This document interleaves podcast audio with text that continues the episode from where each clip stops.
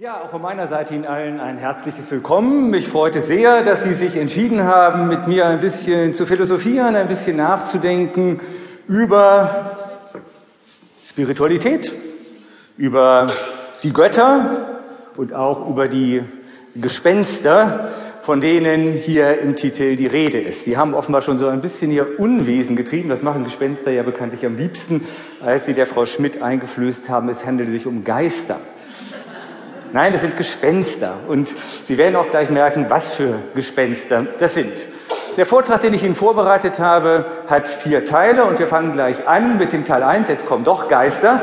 Die Geister, die wir riefen, aber diese Geister, die wir riefen, das sind eben die Gespenster, von denen Friedrich von Hardenberg, der den meisten von Ihnen unter dem Namen Novalis bekannt ist, bereits im Jahre 1797 in seiner Schrift Die Christenheit oder Europa folgendes sagte, wo keine Götter sind, walten Gespenster. Als Novalis diese Worte formulierte, war es eine bewegte und aufregende Zeit. Es waren die Jahre nach der Französischen Revolution. Eine Welt war zu Ende gegangen, aber man wusste nicht so recht, was kommt jetzt, wie geht es weiter mit der Geschichte. Was aber Novalis beobachtete, war die Welt nach dem Untergang des Ancien Regimes. Sie war eine Welt, in der die Götter abhanden gekommen waren und in der stattdessen Gespenster die Herrschaft übernommen haben. Gespenster, was für Gespenster, was sind Gespenster? Gespenster, so lehrt es die Tradition, Gespenster sind eigentlich nichts anderes als leere Oberflächen, pure Erscheinungen, die keine Tiefe haben, hinter denen eigentlich nichts steckt. Und wenn wir einmal das als eine mögliche Definition von Gespenster nehmen, dann können wir vielleicht verstehen, warum der Satz von Novalis sich nicht nur als eine Zeitdiagnose in den Jahren, der, in den Jahren um 1800 herum deuten lässt, sondern warum sich dieser Satz umstandslos auch als eine Diagnose der spirituellen Großwetterlage zu Beginn des 21. Jahrhunderts heranziehen lässt. Denn meine Damen und Herren, seien wir ehrlich, haben wir nicht auch manchmal das Gefühl, dass wir in einer Zeit leben, in der Gespenster die Regierung übernommen haben?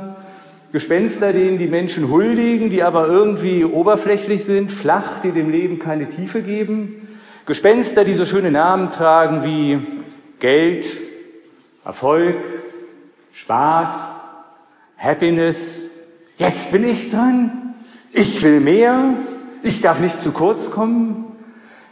Nach meinem Dafürhalten sind es tatsächlich diese Gespenster, die die Menschen in unserer Gegenwart dominieren und beherrschen, aber es sind eben Gespenster und keine Götter. Und dass es Gespenster sind, die uns beherrschen, das könnte ja damit zusammenhängen, dass tatsächlich uns, warum auch immer, die Götter abhanden gekommen sind. Die herrschenden Gespenster erfreuen sich eines Kultes, der in unserer Gegenwart sehr en ist. Man könnte ihn den Konsumismus nennen oder auch, wie ich es gerne zu nennen pflege, den Ökonomismus. Was ist damit gemeint?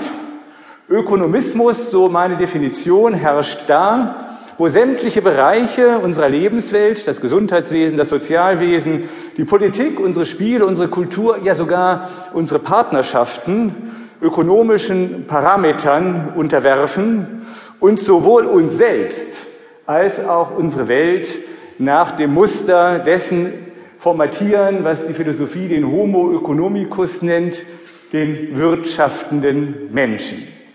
Wir sind geprägt von einem Zeitgeist, der das Leben nach, im Wesentlichen nach Maßgabe der Ökonomie denkt und entwickelt.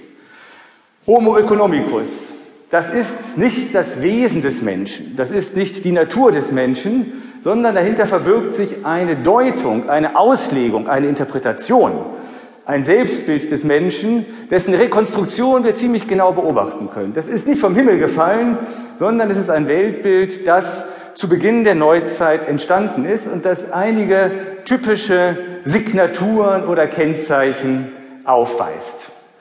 Zunächst einmal versteht sich der Homo economicus wesentlich als ein rationales Wesen. Er sieht sich als ein Rationalist. Und das war genau die große Entdeckung, die ein Philosoph wie René Descartes am Anfang des 17. Jahrhunderts machte, als er sagte, der Mensch ist